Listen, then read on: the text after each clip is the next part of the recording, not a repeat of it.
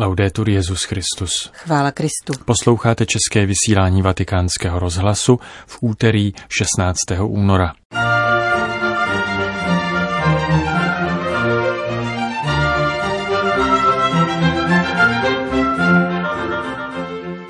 Papež František ve videoposelství připomněl šesté výročí smrti 21 koptských křesťanů. Zemřel známý exercitátor Páter Franz Jalič. S českým velvyslancem Václavem Kolajou si připomeneme několik výročí těchto dní. Dnešním pořadem vás provázejí Johana Bronková a Petr Vacík.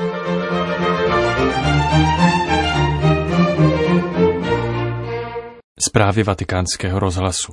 Vatikán. Papež František vydal v pondělí videoposelství při příležitosti 6. výročí smrti 21 kopských křesťanů zabitých teroristy tzv. islámského státu v Libii. Ten den zůstává v mém srdci. Tento křest krve, poznamenal František. Již v pátek se konalo online setkání připomínající tuto dramatickou událost. Účastnili se ho mimo jiné koptský pravoslavný patriarcha Tavadros II. a anglikánský primas arcibiskup Canterbury Justin Welby.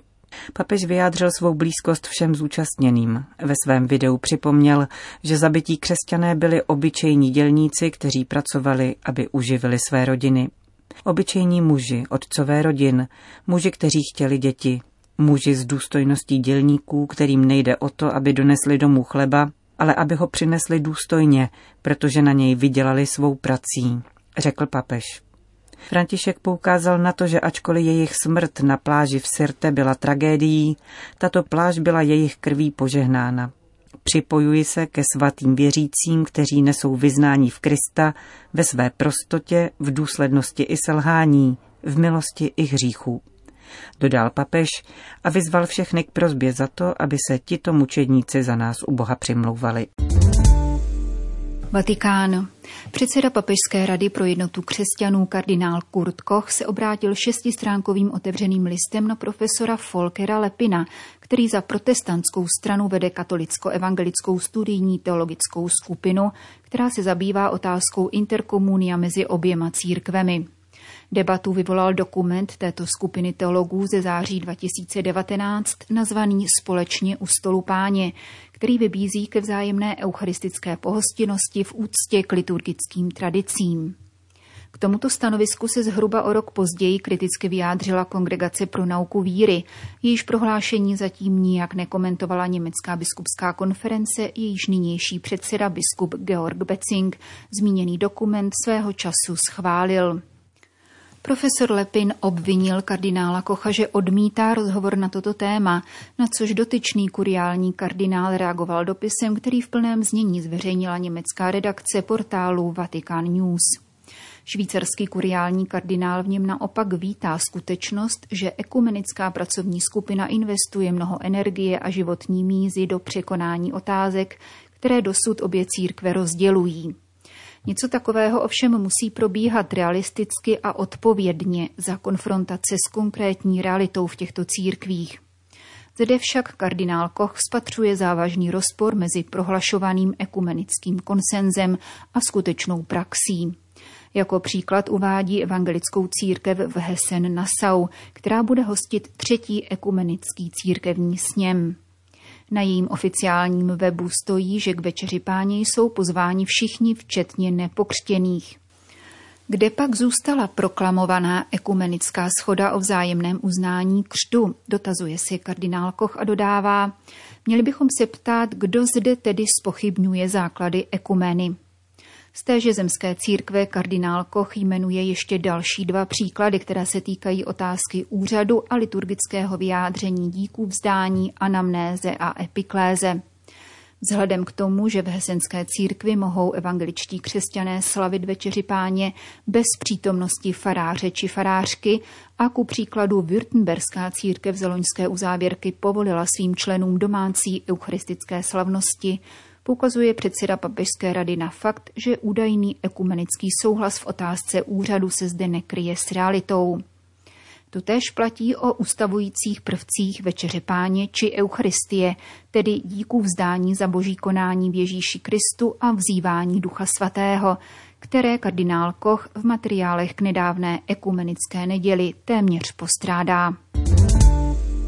Budapešť. Zemřel Franz Jalič, maďarský jezuita známý svými kontemplativními exerciciemi a kdysi v Argentíně také učitel budoucího papeže Františka.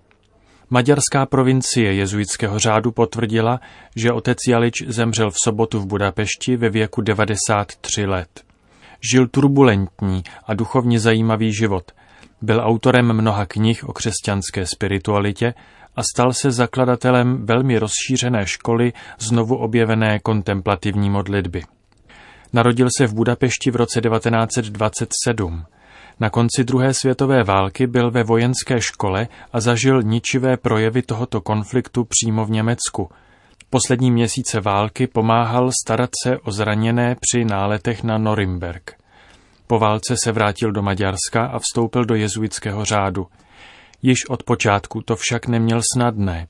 Kvůli pronásledování křesťanů v Maďarsku komunistickou diktaturou byl nucen opustit v roce 1948 svoji zemi. Studoval potom v Německu a v Belgii. V roce 1959 odjel do Chile a další rok do Argentíny, kde ještě pokračoval ve studiu a kde byl v roce 1959 vysvěcen na kněze. Stal se tam profesorem teologie a duchovním průvodcem mnoha seminaristů a jezuitů. V této době již začal dávat exercicie.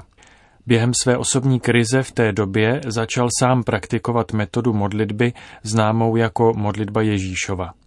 V nedávném rozhovoru otec Jalič potvrdil, že Jorge Mario Bergoglio, současný papež František, byl nějakou dobu i jeho studentem. Jalič zůstal v Argentině skoro 20 let.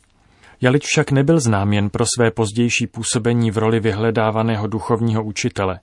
V Argentíně se velmi angažoval pro chudé a po propuknutí občanské války byl za nejasných okolností armádou unesen a několik měsíců vězněn.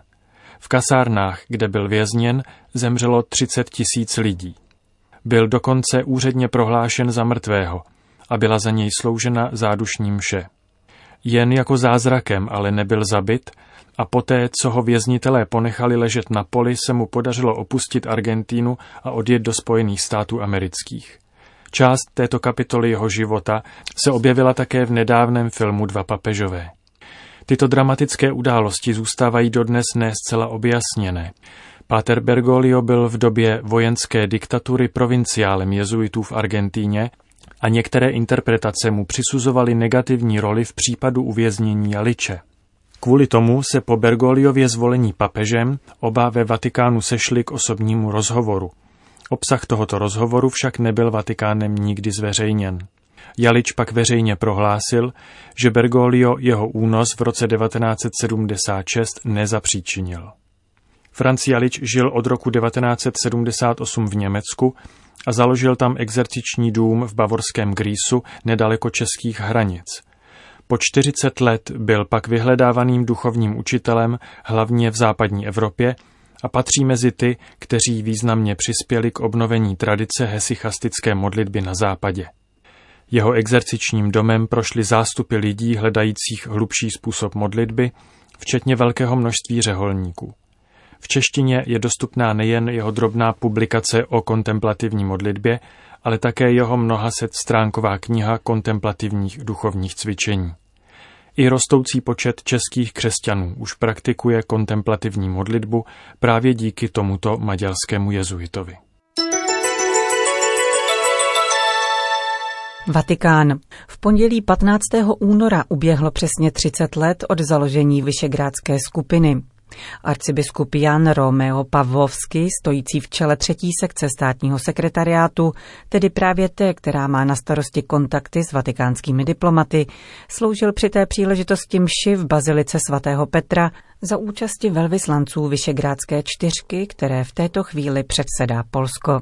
Hovoří český velvyslanec při svatém stolci Václav Kolaja. Organizaci této akce si vzal na starost polský velvyslanec eh, pan Januš Kotaňský, jehož země nyní Vyšegrádu předsedá. Na mši svatou eh, byl pozván diplomatický sbor při svatém stolci ze zemí Vyšegrádu. Byli pozváni i velvyslanci akreditovaní při Italské republice a ředitele kulturních institutů Jsem rád, že do vatikánské baziliky mohla tedy zavítat i naše velvyslankyně v Itálii paní Hana Hubáčková a ředitelka Českého centra Řím paní Petra Březáčková. Bohoslužbě předsedal arcibiskup Jan Romeo Pavlovský, sekretář pro papežská zastoupení na státním sekretariátu svatého stolce.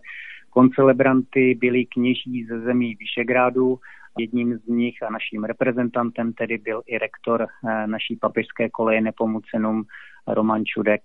Během pak každý z velvyslanců Vyšegrádu pronesl ve svém rodném jazyce a vitalštině přímluvu za svou zemi. Po bohoslužbě ještě promluvil jménem celé vyšegrádské skupiny polský velvyslanec Kotaňský, který ve svém projevu vyzdvihl formát vyšegrádské skupiny na 30 let její existence eh, jako příklad solidarity a efektivní spolupráce kvarteta středoevropských zemí. Připomněl podobně jako před ním monsignor Pavlovsky ve svého mílí, eh, též osobnost papeže svatého Jana Pavla II., který byl skutečnou morální i lidskou oporou všem, nejen věřícím katolíkům v zemích eh, pod někdejším jihem komunistických režimů. Zároveň vysoce ocenil postoj papeže Františka, který udržuje vzpomínku na svého polského předchůdce stále živou. Před začátkem bohoslužby velvyslanci položili věnec u hrobu svatého Jana Pavla papeže Evropské jednoty, který často opakoval, že starý kontinent má dýchat oběma plícemi, říká velvyslanec Polské republiky při svatém stolci Januš Kotaňsky, který výroční bohoslužbu zorganizoval. Jan Pavel II. odvědžil... Jan Pavel II. po pádu komunismu navštívil všechny tyto země. Na počátku ještě Československo a pak již Česko a Slovensko a také Maďarsko, země, kde církev v době komunismu velmi trpěla. Jan Pavel II. těmto národům navracel důstojnost a paměť. U nás byla situace trochu jiná. Přežili jsme bez velkého ničení církve díky vynikajícímu primasovi tisíciletí, kardinálu Vyšinskému, díky síle polské církve a věrnosti národa. Nyní vidíme, že činnost svatého Jana Pavla II. měla mimořádně silný význam jako utvrzení a dodání jistoty těmto národům a otevírala možnost čerpat z křesťanských kořenů, nejednou, zejména v Československu a Maďarsku, velmi bolestným způsobem zasypaných. V neděli 14. února, kdy si všeobecný římský kalendář připomíná svátek svatých Cyrila a Metoděje, celebroval kardinál Josef Tomko, emeritní prefekt Kongregace pro evangelizaci národů, vši svatou v Papežském slovenském ústavu a koleji nesoucími jméno soluňských bratří. Český velvyslanec se účastnil i této akce spojené s výročím svěcení prvních slovenských biskupů. Pro mě tady v Římě nebylo ve vzpomínkovém duchu jen pondělí, nejbrž i neděle.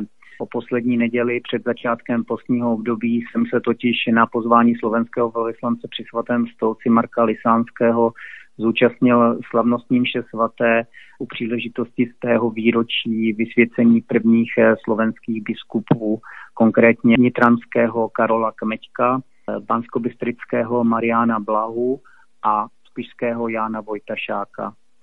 No a v neděli nebyl jen svátek zamilovaných, eh, to je svatý Valentín, ale také den, který v souladu s všeobecným římským kalendářem církev slaví jako svátek svatých Cyrila a Metodě. Tato památka připadá na den, kdy si připomínáme umrtí svatého Cyrila. Tento světec zemřel v Římě před 1152 lety a je tady i pohřben v bazilice svatého Klimenta.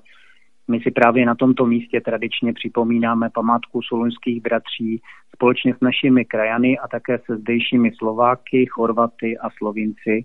Rozhodli jsme se proto uctít památku slovanských věrozvěstů, aspoň na úrovni velvyslanců, symbolickým položením květin na hrob svatého Cyrila a krátkou pobožností pod vedením rektora papežského slovenského kolegia Pavla Zvaru. Hovořil český velvyslanec při svatém stolci Václav Kolaja.